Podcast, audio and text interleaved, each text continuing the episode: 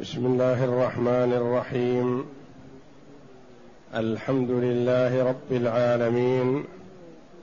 والصلاة والسلام على نبينا محمد وعلى آله وصحبه أجمعين. وبعد.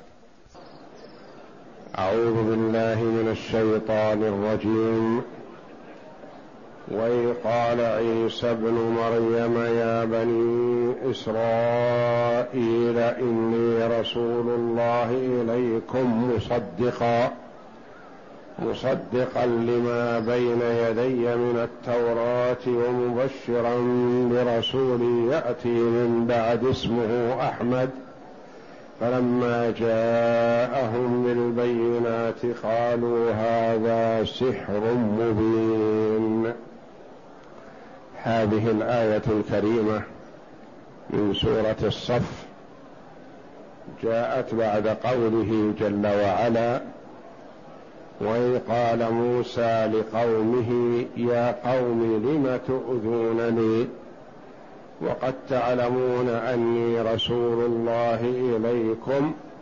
فلما زاغوا أزاغ الله قلوبهم والله لا يهدي القوم الفاسقين. وإذ قال عيسى ابن مريم يا بني إسرائيل إني رسول الله إليكم مصدقا.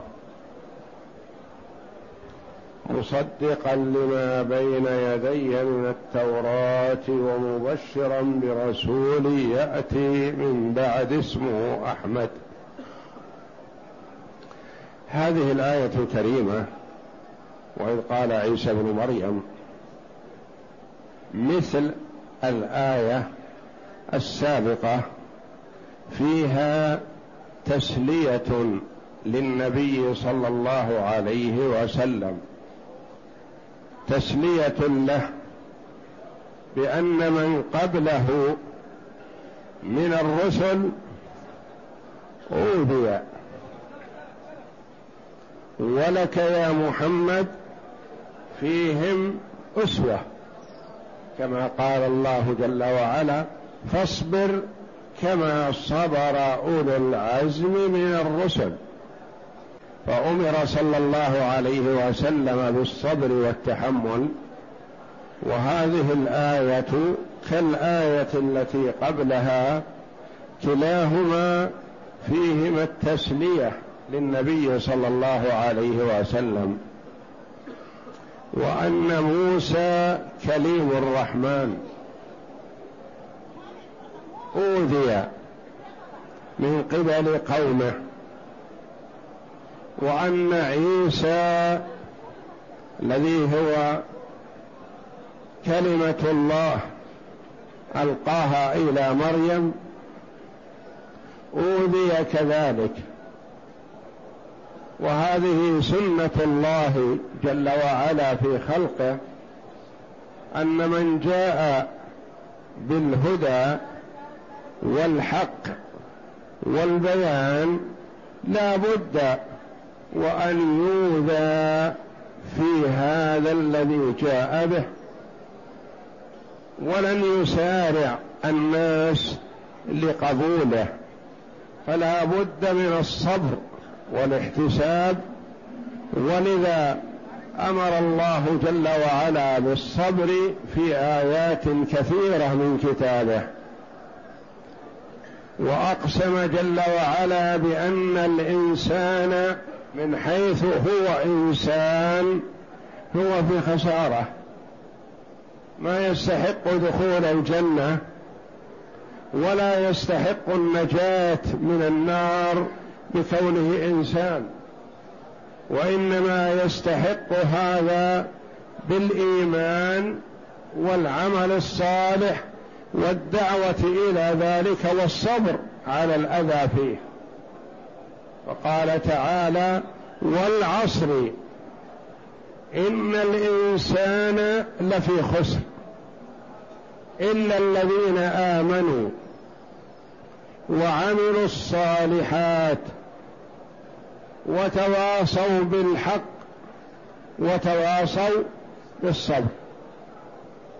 هذه السورة العظيمة مع قصرها اشتملت على أمر عظيم. يقول الإمام الشافعي رحمه الله لو ما أنزل الله على خلقه حجة إلا هذه السورة لكفتهم. الإنسان من حيث هو إنسان لا يستحق الجنة. ولا يستحق النجاة وإنما هو خاسر إلا من اتصف بهذه الصفات الأربع إلا الذين آمنوا بقلوبهم وعملوا الصالحات بجوارحهم. ولا يكفي أن الإنسان يكون صالح في نفسه بل لا بد أن يدعو الآخرين. ثم إذا تعرض للآخرين بالدعوة لا بد أن يوذى فعليه بالصبر ما يجزع. ولا ييأس ولا ينتصر لنفسه وإنما يصبر ويتحمل ليؤجر. والله جل وعلا يقول إنما يوفى الصابرون أجرهم بغير حساب. فالله جل وعلا يقول لعبده ورسوله محمد صلى الله عليه وسلم اذكر ماذا قال موسى لقومه وماذا قال عيسى لبني إسرائيل. قال بعض المفسرين موسى عليه الصلاة والسلام قال لقومه يا قوم وعيسى عليه الصلاة والسلام قال يا بني إسرائيل إني رسول الله إليكم. ما قال يا قومي فلما قيل إنه لأنه لا نسب له فيهم لأن النسب للأب فالرجل ينسب إلى هذه القبيلة لأنه منها ويقول لها قومي وأما ابن المرأة منهم فلا ينسب إليهم.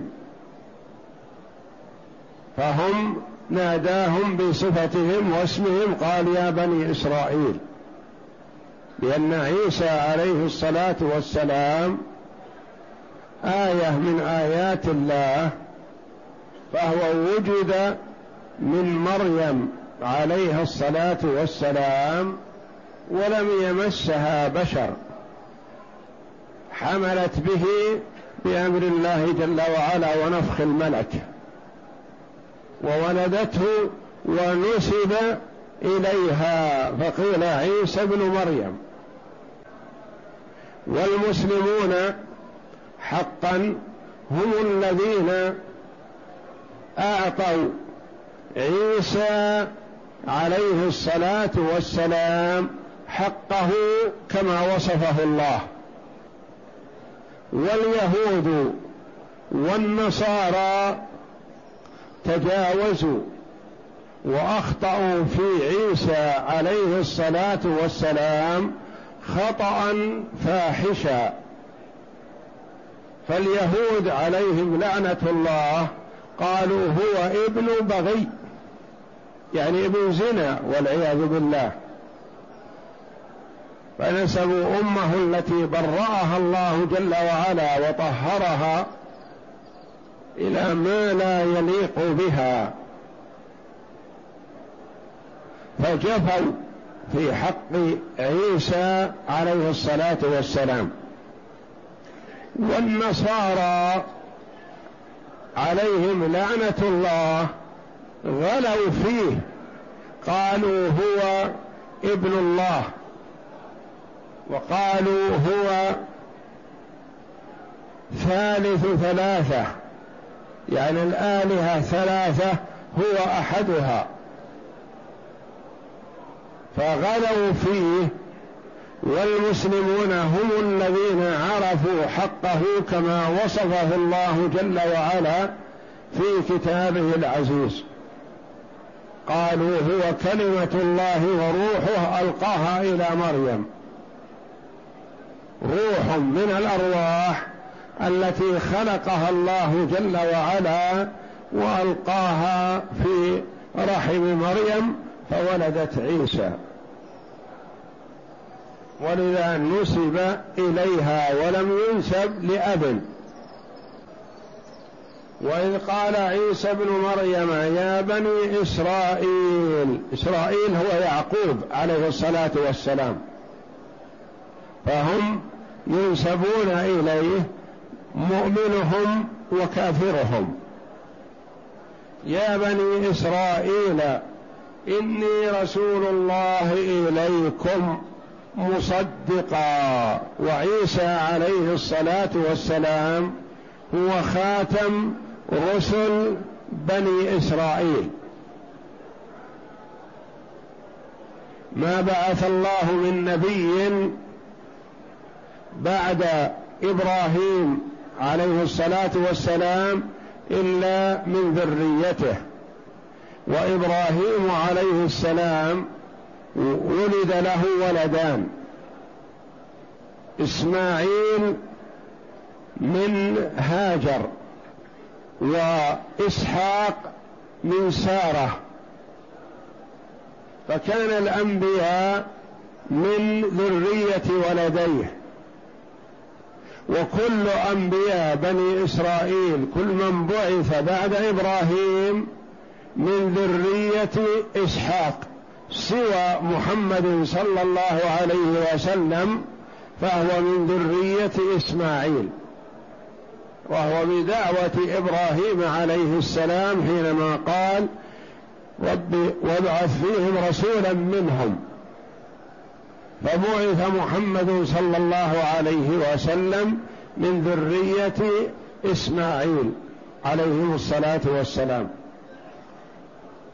يا بني إسرائيل إني رسول الله إليكم مصدقا. يعني أرسلني الله جل وعلا والذي جئت به ليس شيئا مخالف لما سبق بل هو مصدق لما بين يدي من التوراة. التوراة نزلت على موسى عليه الصلاة والسلام. وعيسى عليه الصلاة والسلام جاء بشريعة مكملة لشريعة موسى وهارون عليهم الصلاة والسلام. فعيسى يقول لبني إسرائيل جئتكم بشيء ما يخالف طريقة الرسل. ولا يخالف الكتب السابقة. ما جئتكم بشيء يخالف حتى تتشككوا فيه أو تكذبوه أو تردوه علي. جئتكم بما فيه تصديق للكتب السابقة. وأشهر الكتب عندهم التوراة. مصدقا لما بين يدي من التوراة. يد ما بين يدي يعني ما كان قبلي أمامي. ومبشرا برسول يأتي من بعد اسمه أحمد. مصدقا لما قبلي ومبشرا بما بعدي. فأنا ما جئتكم بشيء تنكرونه.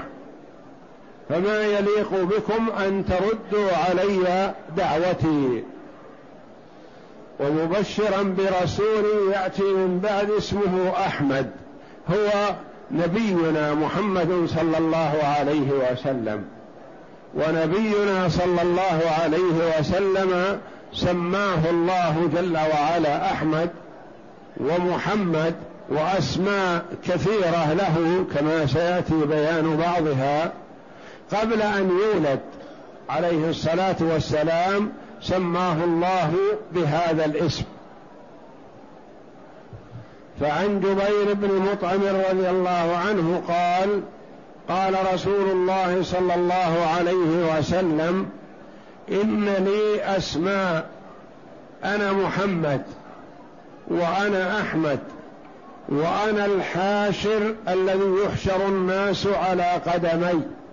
يعني بعدي يعني يكون الحشر بعد بعثة محمد صلى الله عليه وسلم مباشرة. كما قال عليه الصلاة والسلام بعثت أنا والساعة كهاتين وأشار بالسبابة والوسطى.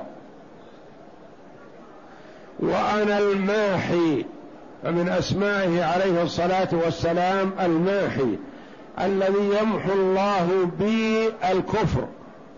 وأنا العاقب والعاقب الذي ليس بعده نبي.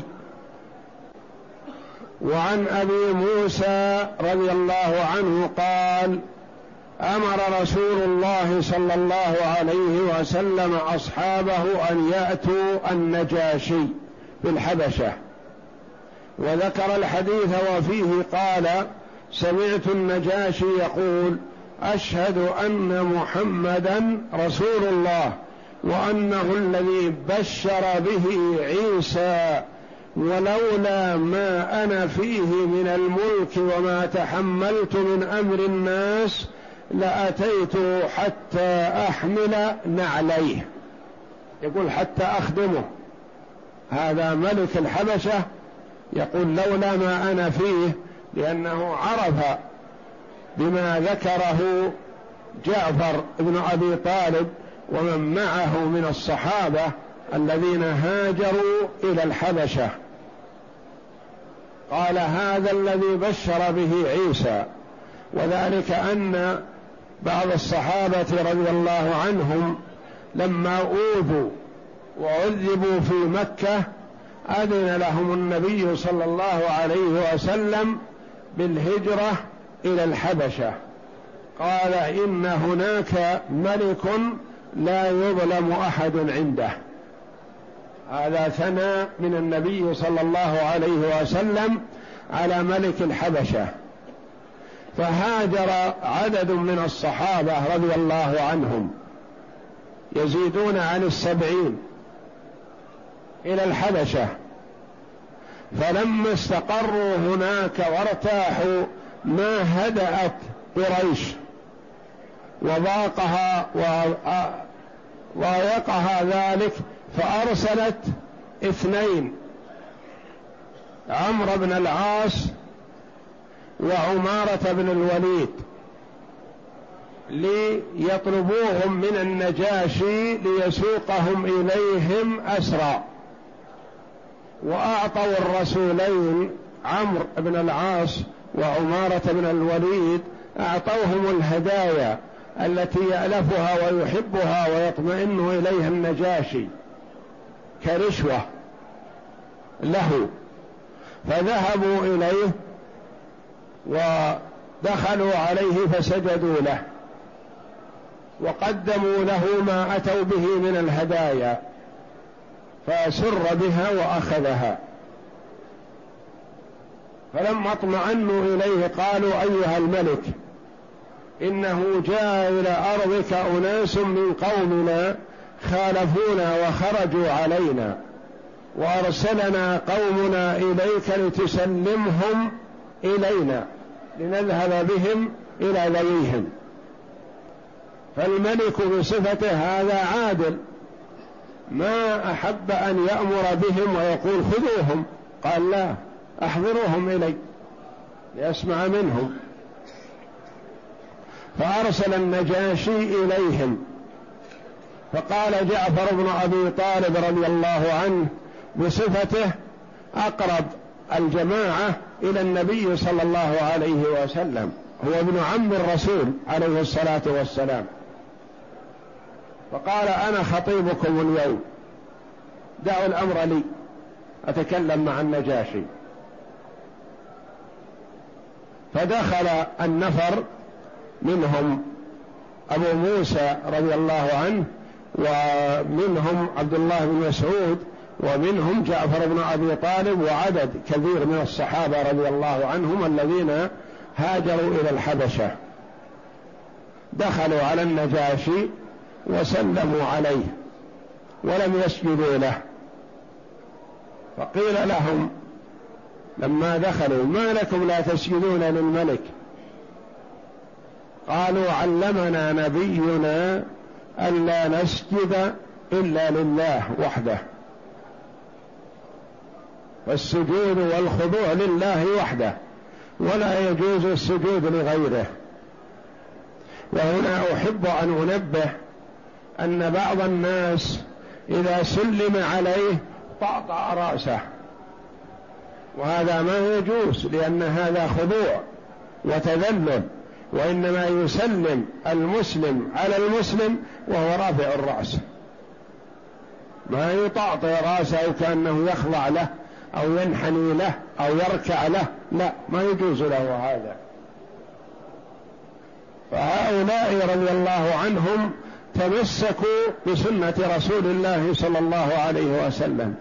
فلم تأخذهم في الله لومة لائم. وما تقربوا إلى الملك بشيء لا يجوز في شريعتهم. وهكذا ينبغي للمسلم أن يكون معتد بنفسه ومعتصم بدينه. فما يكون ضعيف يتناسى التعاليم الإسلامية عند الكبراء. لا يتقيد بها دائما وأبدا. فما خضعوا مع فقرهم وحاجتهم وتذللهم رضي الله عنهم وضعفهم وخوفهم من هؤلاء لأنهم رأوهم رأوا عمرو بن العاص وعمرة بن الوليد ويعرفون ماذا جاءوا من أجله. لكنهم اتقوا الله جل وعلا ومن اتقى الله وقاه. ففرح الاثنان من قريش بكونهم لم يسجدوا قالوا هذه واحدة نوغر صدر الملك عليهم. وقالوا ثانية قالوا أيها الملك إنهم يقولون في عيسى قولا عظيما. يعني يقولون فيه قول ضلال أنتم تؤلئونه وهم يقولونه عبد. إنهم يقولون في عيسى قولا عظيما. فقال الملك بصفة تعرضوا لدينه وعقيدته فقال الملك ما تقولون في عيسى؟ قالوا علمنا نبينا صلى الله عليه وسلم بأنه كلمة الله وروح منه ألقاها إلى مريم البتول الحصان الرزان فهو عبد الله ورسوله. فسر النجاشي بما سمع وأخذ عودا من الأرض والتفت إلى من حوله من القساوسة وقال والله ما زادوا في حق عيسى بقدر هذه ولا نقصوا. هذا وصفه الحقيقي. هو عبد الله ورسوله. فقال اذهبوا في البلاد كيف شئتم للصحابة رضي الله عنهم. وقال ردوا الهدايا التي أتى بها رسول قريش لأنها هذه فهم أنها رشوة. فقال ردوها عليهم فخرجوا خاسرين. وأيد الله صحابة رسول الله صلى الله عليه وسلم. وقال اذهبوا في البلاد في بلادي كيفما شئتم ولا أحد يتعرض لكم. وقال والله لولا ما أنا فيه من الملك وما تحملت من أمر الناس لأتيته حتى أحمل نعليه. فترحم عليه النبي صلى الله عليه وسلم وصلى عليه لما مات. لأنه شهد أن لا إله إلا الله وأن محمدا رسول الله. بخلاف غيره ملك الروم وملك مصر وبعض أحبار اليهود فهم عرفوا أنه رسول الله وتكبروا وعاندوا. فخسروا الدنيا والآخرة والعياذ بالله. وعن عبد الله بن سلام رضي الله عنه قال مكتوب في التوراة صفة محمد وعيسى بن مريم يدفن معه. صفة محمد وعيسى ابن مريم. عيسى بن مريم يدفن معه لأن عيسى عليه الصلاة والسلام رفعه الله إلى السماء حيا فهو حي وينزل في آخر الزمان ويحكم بشريعة محمد صلى الله عليه وسلم. ثم يموت بعد هذا وبما دل عليه هذا الحديث أنه يدفن بجوار النبي صلى الله عليه وسلم. وعن كعب الأحبار أن الحواريين قالوا لعيسى يا رسول الله هل بعدنا من أمة؟ قال نعم. يأتي بعدكم أمة حكماء علماء أبرار أتقياء كأنهم في الفقه أنبياء يرضون من الله باليسير من الرزق ويرضى الله منهم باليسير من العمل. وروي عنه صلى الله عليه وسلم قال اسمي في التوراة أحيد لأني أحيد أمتي عن النار يعني يجافيها ويبعدها عن النار صلوات الله وسلامه عليه. واسمي في الزبور الماحي محى الله بي عبدة الأوثان. واسمي في الإنجيل أحمد كما قال عيسى ومبشرا برسول يأتي من بعد اسمه أحمد. وفي القرآن محمد. وكل هذه الأسماء لها معان معان عظيمة. فمحمد أي أنه كثير الحمد لله أو محمود في خصاله وأفعاله صلوات الله وسلامه عليه. مصدقا لما بين يدي من التوراة ومبشرا برسول يأتي من بعد اسمه أحمد. فهذه بشارة عيسى عليه الصلاة والسلام بمحمد صلى الله عليه وسلم ولم يكن بينهما رسول لأن عيسى هو آخر أنبياء ورسل بني إسرائيل ومحمد صلى الله عليه وسلم هو أول وآخر أنبياء العرب. هو آخر الأنبياء عموما وهو أول نبي وآخر نبي من ذرية إسماعيل عليهم الصلاة والسلام.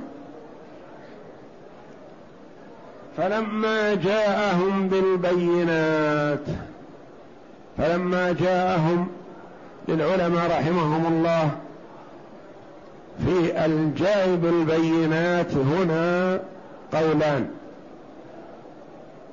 فلما جاءهم قال الكثير الضمير يرجع إلى أحمد إلى محمد صلى الله عليه وسلم. يعني مع كونه مبشر به من قبل عيسى عليه السلام لما جاء محمد قالوا هذا سحر مبين. وقيل المراد جاءهم عيسى. لما جاءهم بالبينات الدالة على صدقه قالوا هذا سحر مبين أي سحر بين. واضح جلي. وليس الأمر كذلك بل فرق عظيم بين ما جاء به النبي صلى الله عليه وسلم وما جاء به وما يأتي من قبل السحرة. ما يأتي من السحرة هو تخييل والأنبياء هو حق وبين وواضح في مصداقيته بأنه صدق جلي. فلما جاءهم أي عيسى أو جاءهم محمد صلى الله عليه وسلم بالبينات يعني المعجزات لأن كل واحد جاء بمعجزات من الله جل وعلا تدل على صدقه. فكل نبي بعثه الله جل وعلا أعطاه من المعجزات البينة الظاهرة الواضحة ما يدل على صدقه. والأنبياء معجزاتهم عليهم الصلاة والسلام في زمنهم ومعهم. ومعجزة نبينا محمد صلى الله عليه وسلم مستمرة وهي هذا القرآن العظيم الذي لا يأتيه الباطل من بين يديه ولا من خلفه تنزيل من حكيم حميد. حماه الله جل وعلا وحفظه. الكتب السماوية السابقة وكل الله حفظها إلى علمائها فما حفظوها؟ والقرآن العظيم تكفل الله جل وعلا بحفظه.